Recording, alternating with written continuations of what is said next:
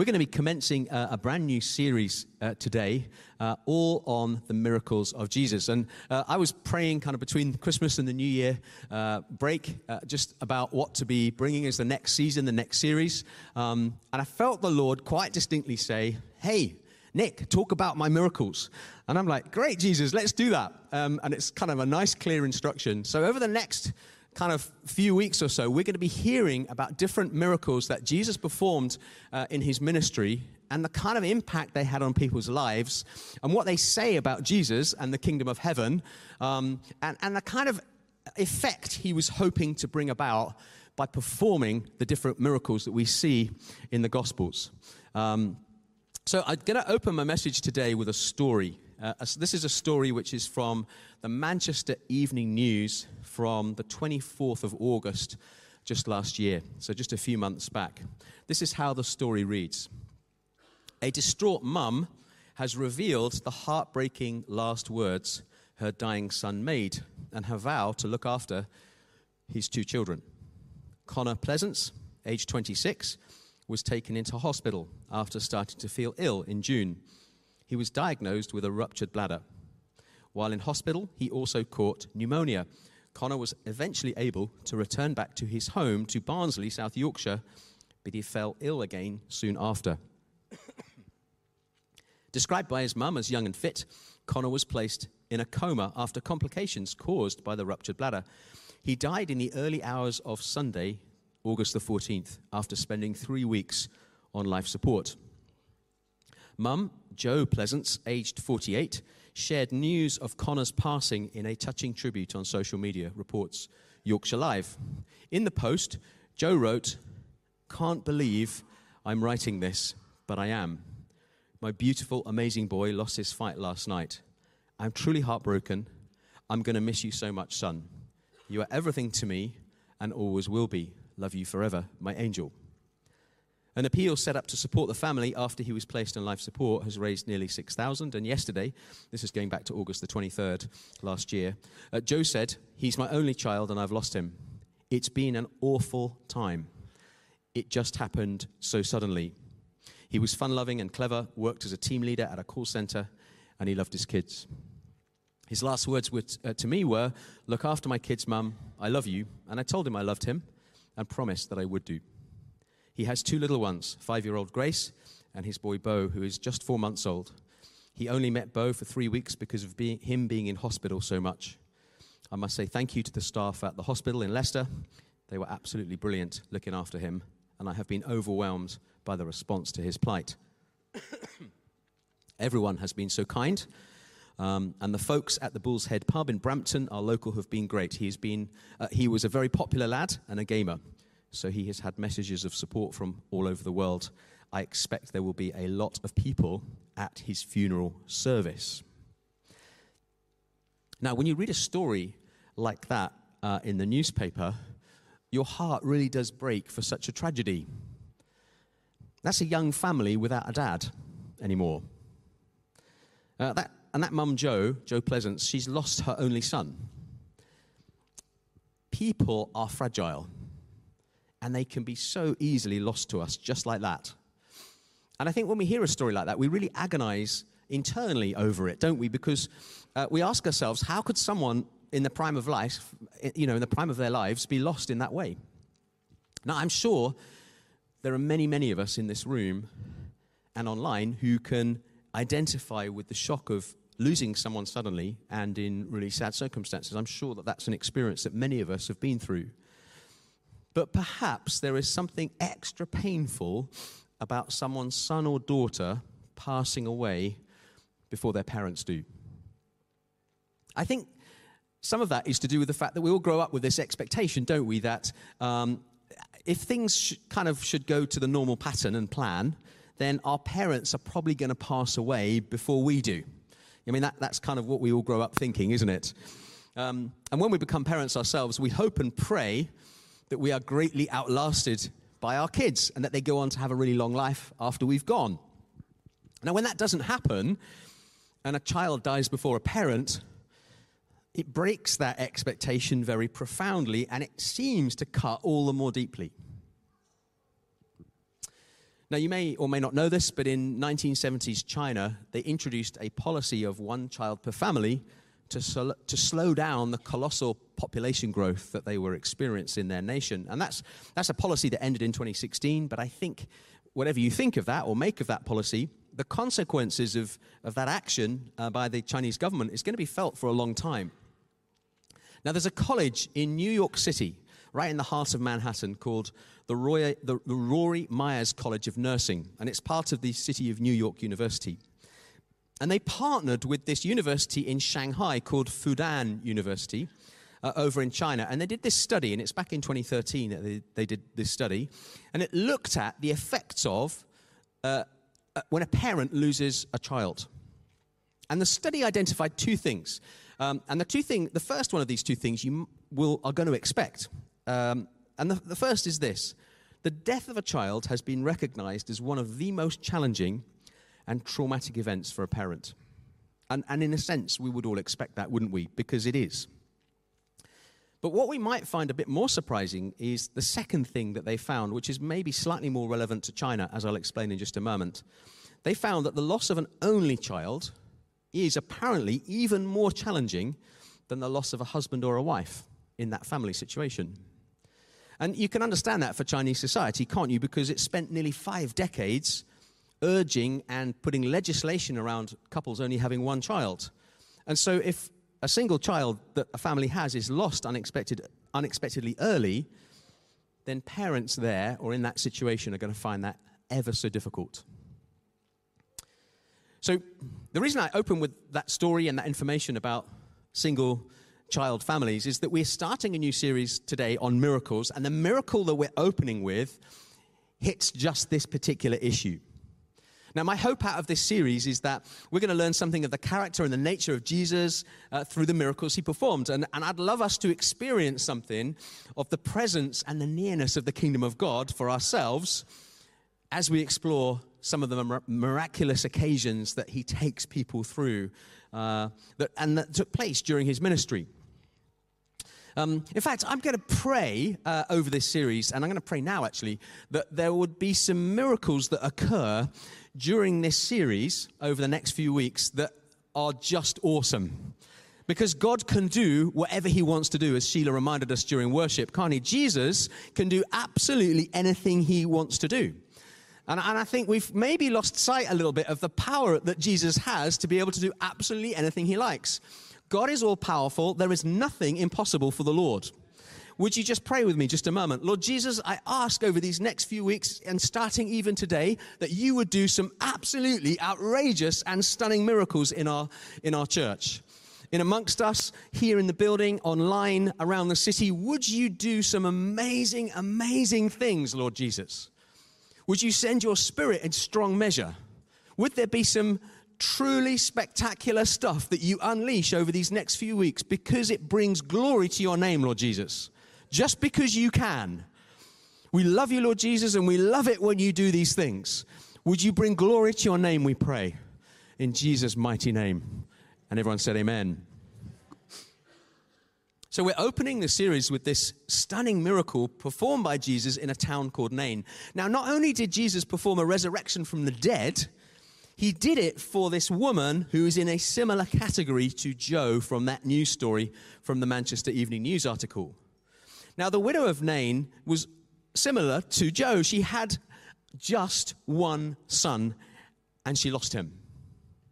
Um, now, the Bible doesn't tell us what this, this lad or this young man died of, but clearly he has died way too early and much sooner than he should have done. Now, we also find out from Luke's story, um, almost to add insult to injury, that not only has this poor woman gone through possibly the most acute emotional pain uh, that a parent can ever go through, she is also a widow herself.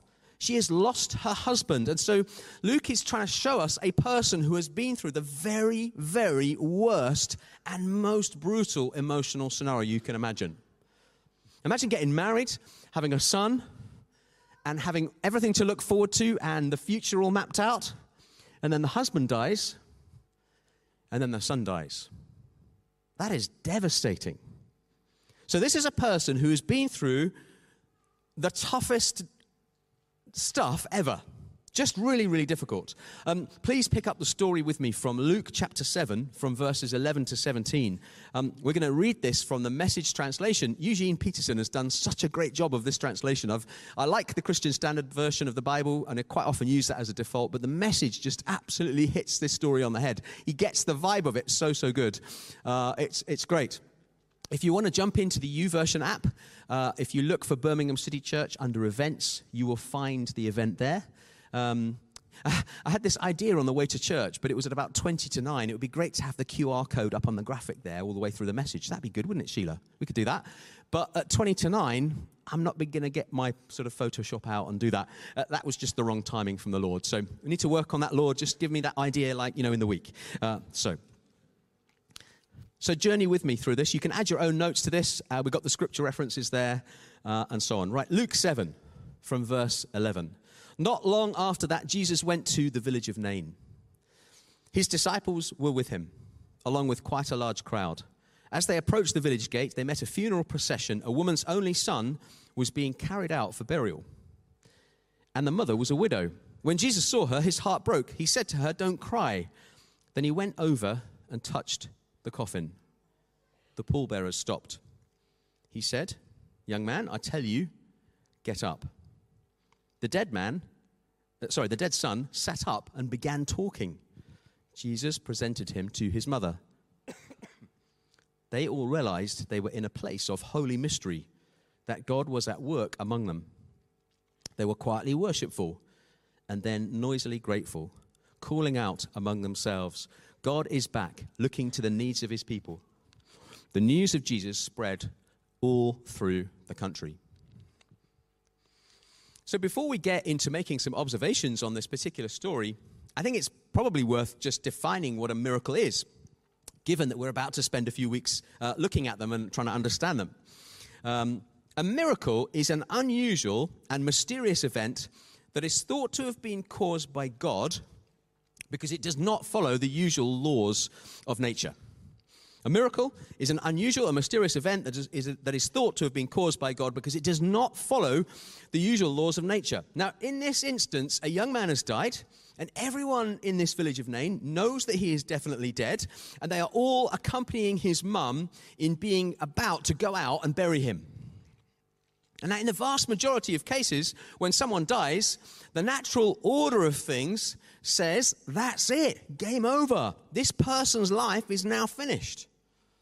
That's what we that's what we kind of understand, isn't it? Now, this is a miracle because Jesus comes along and he speaks to the corpse. Young man, I tell you, get up, he says. He speaks words to the, cor- uh, to the corpse, to the dead body, and as he speaks, resurrection power floods the man's body, and he sits up and starts to talk. That is not normal. That is absolutely a miracle right there. That is a God ordained, powerful miracle from heaven through Jesus to that man's body. And he suddenly wakes up and comes back to life. And the crowd know it too. They get it straight away because they respond in an amazing way.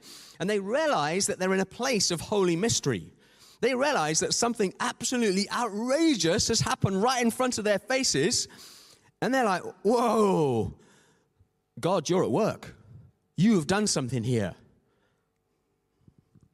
Now, in this day and age, we've become a little bit used to the idea of the miraculous when we read through the Gospels, but I just want to remind us that this is a stunning and sensational event. This is highly, highly unusual. This man got to sit at his mum's dinner table that night, having been dead that morning. That is pretty weird he would have been a minor celebrity, maybe even a major celebrity in Nain for the rest of his life. People would have constantly gone up to him and asked him, What was it like being dead? I would. I'd go and ask him. Was it black? Were there lights? Was there a voice calling you to a nice place? I don't know. And then he could have said and told them, I'm betting he had some friends who teased him about what he first said when he first sat up on the bier. You know, on you know, he would have sat up and said something because the story says that's the you know that's the first thing that happened. And I bet his mate said, "Oh yeah, you, you didn't say thanks to Jesus, did you? You just sat up and started talking about something else." I don't know. Luke is kind. He hides that from us. Have you noticed? It's not recorded. A mum no longer faced her future without her son. She no longer faced destitution. Perhaps this man went on to get married and have kids. They would be miracle kids right there, wouldn't they? Now, all kids are miracles, really, if we just rewind a moment, but his kids would be pretty miraculous because they wouldn't have existed unless Jesus had done his thing. In fact, any generations following on after this man would not be there if Jesus had not stepped in. The miracles of Jesus change history for people he does the miracles for. Amen? Let me bring you three observations about miracles from this absolute gem of a story from Luke 7. Um, and I want to use these, these three points as a means of kind of launching this series on miracles for us all. Number one, miracles reveal how God really wants things to be. Miracles reveal how God really wants things to be. Not the, the, the grotty reality that we will have to face, but a different reality that comes straight from the kingdom of heaven.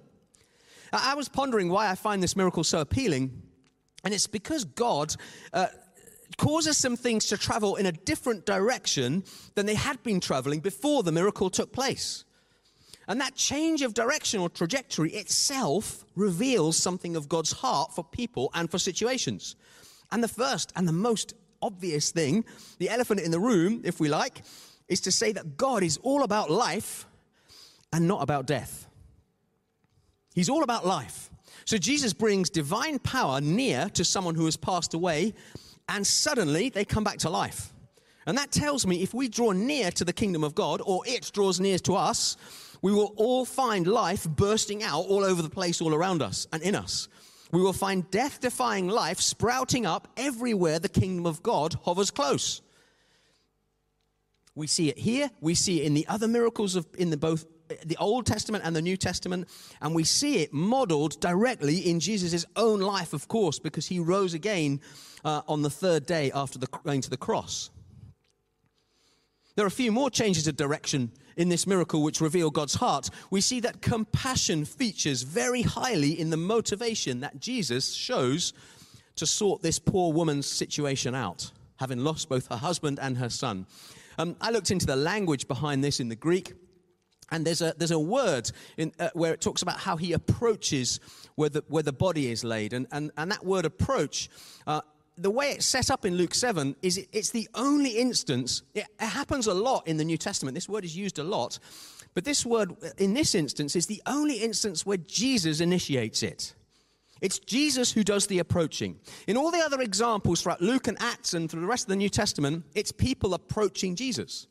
They're wanting something from him. In this instance, what Jesus does is he sees the situation, he's moved with compassion. It's a great Greek word on the uh, uh, talk, talking. To, uh, it's to do with the kind of how your guts move. Splanchnizomai it is. It's a ridiculous word, but it means to do with the moving of the guts. Uh, and, and he's filled with compassion, and he approaches the bier where this body is laid out. He initiates it. That's the compassion of Jesus right there. Now, the, the reason I, I point that out is that Jesus' heart attitude in this miracle tells me that the kingdom of heaven is filled up with compassion for people who have gone through some really, really hard stuff in their lives. Are you a person this morning who's gone through some mega hard stuff in your life? Really hard stuff. Like stuff you would never wish on your worst enemy. The miracles of Jesus would say that he would see that in your life and that he would want to walk alongside you in it and have compassion about it and to journey with you in it. That's what this compassion of Jesus tells me that you are not on your own in navigating some of the tough stuff of life. He is right there beside you. You know that illustration that Jesus gives of being you know, where he says, Come and take my yoke upon you. Well, that's like a yoke is a wooden thing for two cattle to be able to pull a, a, a plow along. What Jesus is saying is, Hey, listen, we're going to plow through your life, and I'm going to be the one half of the yoke, and you, I'm going to have my arm over your shoulder, and you're going to have your arm over mine, and we're going to do this together. You are not on your own. Amen? You are not by yourself. Furthermore, Jesus presents this young man back to his mum. Like he gives her back to him. And so that tells me in this miracle that we see a family put back together after being split apart through awful, awful circumstances. And that itself tells me that the kingdom of heaven puts families back together. It reunites separated people and it restores relationships that have been cut off. One more thing. When Jesus asks her not to weep, that makes me think straight away of John's vision of heaven in Revelation 21 4, where it promises in God's word that crying and sorrowing and loss will be fully over. Who here would really like it when there's a day when there's no more crying and sorrowing and loss? I would. I find myself pining for that day and not having to navigate the awful situations we find ourselves in in this world. Revelation 21 4 says, He will wipe away every tear from their eyes. Death will be no more. Grief, crying, and pain will be no more because the previous things have passed away. Miracles are a glimpse into an alternative kingdom of heaven reality life, not death, compassion, not coldness, family, not isolation, provision, not destitution, joy, not weeping. So, first, miracles reveal how God really wants things to be uh, in our broken world. Uh, number two, miracles do not always get the same responses from everyone. Now, why do I say that? Because actually, in the story of the widow of Nain, there is a wonderful response from the crowd. It's a great response. And, and I, was, I was trying to understand in this story what is it about this story that is so gorgeous? You know, why does this story leap out like a gem and sparkle in, in, the, in the pages of Luke? What is it that's so unusual about this story? Why is it so just beautiful through and through and through? And I worked out it was to do with something absent that is often present at other miracles. What's absent is religiously motivated objections to Jesus. You can't spot them in this story. Now, let me define what I mean by religiously motivated, because some of you might be confused by that language. Let me talk to you about what I mean by religion, rebellion, and relationship. Um, it's three kinds of postures that we have towards God, and it's probably best summed up in the parable of the prodigal son, actually, from Luke 15. What we see in, the, in that parable is, is three kinds of postures or attitudes to God. The younger son represents rebellion. He represents running off away from the father altogether, having nothing to do with him, uh, and doing his own thing in his own strength. And we know that he comes a cropper, doesn't he? The older son represents religion. And what I mean by religion is being stuffy and dutiful and striving and doing things to try and please the Father because there's no realization with the religious that the Father loves us, or that the Father loves them, should I say. So, religion is doing things and striving to earn the Father's acceptance. And all religions, except for Christianity, depend upon achievements or striving or works of some kind to get us closer to God. That's how they, that's the premise of them. But this is ridiculous if you think about it for a moment. Imagine if one of my three lads, uh, you know, George, Simon, or Adam, came to me and sort of said, Hey, Dad, Dad, I've done the dishwasher. Do you love me? I mean, yeah, I mean, I'd be pleased, of course. I'll always take a, a free dishwasher load. Can I just put that out there? Um, but I, that's, not, that's not dependent on my love of them. You know, I love them when they were naught and they popped out of their mum's tummy. I love them with a fierce and strong love that started way before anything that they could ever do for me. And in fact, I'd be suspicious if they were trying to do things for me in, in order to earn my love because that's all wrong. That's, that's not how God sees his, us as his children. He just loves us. In fact, I think you need to hear that today. God loves you no matter what you do. You cannot earn his love. You cannot get more of his love than he's already giving to you, which is colossal and enormous. Religiously striving people don't get that dynamic at all. They think that you have to do something in order to climb up the acceptance ladder. And when this younger son, the, the, the, rebellious one, so not the religious one, we'll come on to him in a minute, but when the rebellious son comes to his senses, he realizes that something's missing. He senses relationship is missing, and also provision a little bit, I think, as well. Um, and he starts to think in terms of rebuilding that connection with his dad. Now, it's not brilliantly formed at the beginning because he, he couches it in the, in the form of servanthood. At least I can go and be a servant in my father's house. Now, that's not the best, but it's the beginnings of trying to reforge the relationship to be right. And when he appears on the horizon, the father runs to him, gives him a hug, gives him a cloak, puts a ring on his finger. They start to celebrate and all the rest of it. And the father insists on being it being relationship. I love you, and I'm celebrating the fact that you have come back from being lost. And that's the basis on how they begin to connect with each other. The older son, I want you to notice this, the older son, despite being geographically far nearer, so he's just out in the field next to the, uh, to the housing, he's spiritually much further away, as his horrible and lousy attitude to his younger brother reveals. You know, the older brother in the parable of the prodigal son, when you read the stuff he says about his younger brother, it's horrible.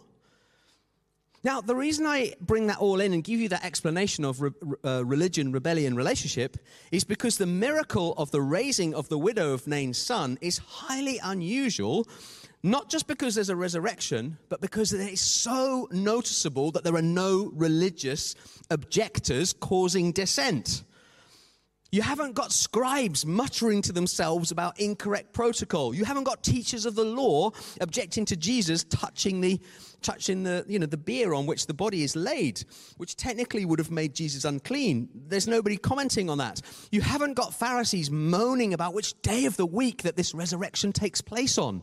Can I just point out to you that there's a lot of moaning about resurrections or healings that Jesus does when he does them on the Sabbath? Haven't you missed the point if you're complaining about when the healings get done or when the resurrections occur? If, it, if they're going on on the, you know, if you're, if you're saying, well, you've done it on the Sabbath, you've kind of missed the point. No, what you get here in Nain is a refreshingly simple reaction from ordinary people uncluttered by the religious objectors. And that is just as it should be. So, what we have is something's gone wrong. A man's died too early, leaving his mother, who is also a widow, to fend for herself. That's terrible. That's a tragedy. But look, here comes the amazing power of God in the form of Jesus, who performs a resurrection. And the reaction uh, should be and is wow, look at that. This has suddenly become a place of holy mystery. How did Jesus do that? That man was dead and now he's alive. God must be here and he must be doing something. Now, where maybe not so religious people are very often really open to miracles and their response is worship, the opposite is true as well. Miracles have very little effect on really religious or dutifully stuffy people. You cannot impress a very religious person with a miracle. Sounds shocking, but it's true. Sometimes a miracle will even harden the, the religious person's heart and firms up their resolve to resist God. Now, the reason that miracles are such a challenge to religious people is they completely take away a religious person's much cherished striving and trying factor. Like if you're trying really hard all the time to get good with God, and then God just does a wonderful miracle, that kind of just knocks out all your trying and kind of hits it for six over the boundary line, doesn't it? It's like, where is your trying then? It's pointless. So if you're someone trying very hard in order to get God to notice you, uh, what you want to see, what him, what you want Him to see is your efforts and good works. So you're not really interested in His efforts and His good works because you're focused on yours. In fact, God's good, works are, not just, are just not as important as yours because you've got a self agenda going on, all to do with striving and pushing and trying to impress. Now, we don't impress God. He loves us, but we don't impress Him. But He can and should certainly impress us, and He does it with His miracles. Now, if you think I've gone down a bit of a blind alley here with this observation, let me just remind you from the most extreme example I can think of in the New Testament, in which a religious person gets really annoyed by a miracle rather than delighted. And that's the high priest Caiaphas, who plots to murder Jesus after he raises Lazarus. No, oh, great, Lazarus has been restored to his family. Wow, he's been in the cave for four days and suddenly he's alive again. And, you know, the smell's gone away and he's, look, he's looking and smelling great now and he's back with his friends. None of that. No celebration, no delight and joy at the power of God. No, it's just a really grumpy, well, that man's got a ministry that I don't like. Let's take it down. You will not, you will not impress the religious with a miracle. The lesson is if you are genuinely stunned by a miracle, that tells you you're in quite a good place with regards to where you're at with God. Like if a miracle happens here in BCC over the next few weeks, and we all just go, whoa, that tells me the church is healthy. If a miracle happens over here uh, in BCC over the next few weeks and people go, oh, meh, whatever. I'm hoping that doesn't happen, by the way, and I'm sure it won't. I'm glaring at you now. Um, that tells me that either you're, you're on a religious slippery slope and you've stopped being impressed with God because you're trying to be more impressed with yourself, or maybe your faith has become a bit tired and jaded. The reaction of the crowd at Nain is everything it should be totally uncluttered by religious establishment garbage and resistance. And that is one of the main reasons why the whole story is such a gem. It took me ages to work out why I like this story so much. And I'm so delighted the Holy Spirit showed me that observation. I couldn't put my finger on it because it's not there in the story. And suddenly it was like, ah, it's an absence of something. I know what it is. It's religious people moaning. And it's just not there. So, number one, miracles reveal how God really wants things to be. Number two, um, miracles don't always get the same responses from everyone, but they get a wonderful response in this story. I'm going to ask the worship team just to come back up. Thank you, Sheila and the team. Let's just move on to our last observation for this morning. Sometimes it is helpful to ask ourselves why a gospel writer includes an event in their narrative. Why has Luke put this in here? If you're writing about Jesus, imagine you've got a task, an assignment to write about Jesus, and you've got all sorts of different stories to pick from. Why, why this one?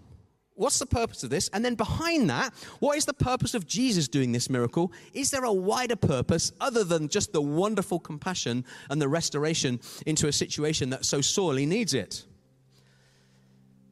In other words, what picture does Jesus want us to receive through this miraculous action? And that's very much the question we're going to ask over the coming weeks.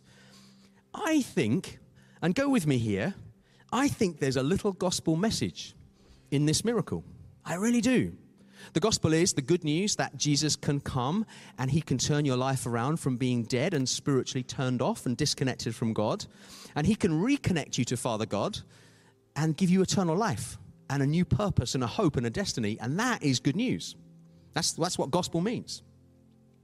So go with me. Understand the illustration here. The dead man coming out of the gates of the city ready to be buried represents a world dead in sin and completely unable to rescue itself. Being dead, there was nothing that the man or his mum or the community could do anything to change about that. They could not help themselves in any way. They couldn't even ask for help, and they didn't even try.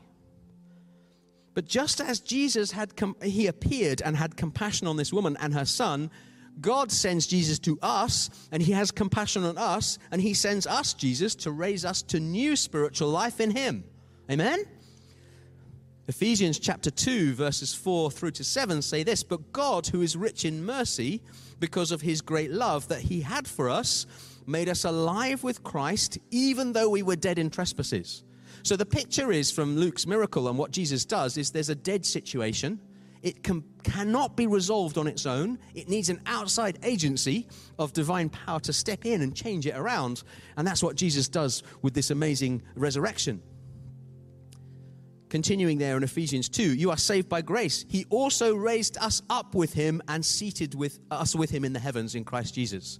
We are spiritually raised in just the same way that this young man got physically raised. And that, I think, is one of the messages of this wonderful story. There was no way this dead man could earn a second chance at life for himself because the chance had gone. And that's the same for us. We cannot earn spiritual life with Jesus. He has to come along and give it to us, He has to come along and bless it to us.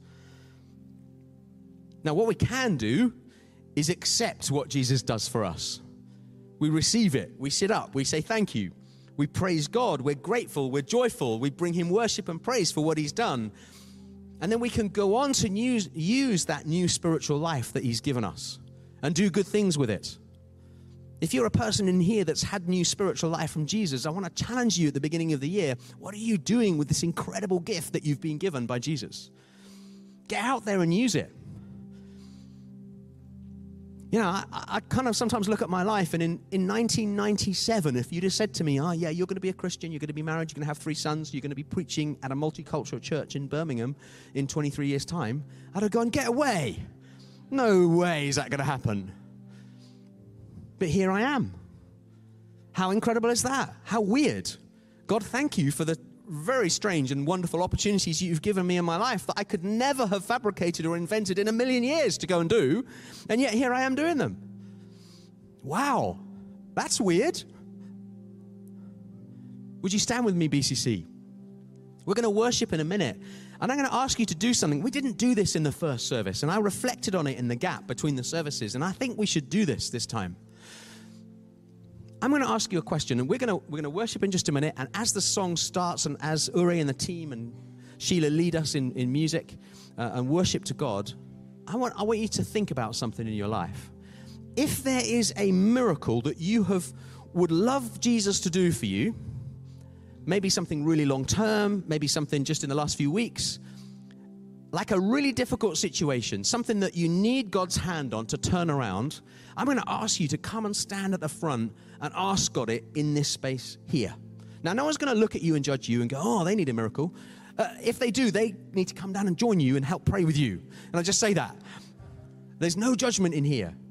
If you need a miracle in your life of any kind, small or large, come and ask Jesus for it because I think in these next few weeks there's going to be some miracles popping over the place. I really believe it in my spirit. I don't think Jesus would have asked me to preach a series on this if he wasn't going to come up and show, show good and show power.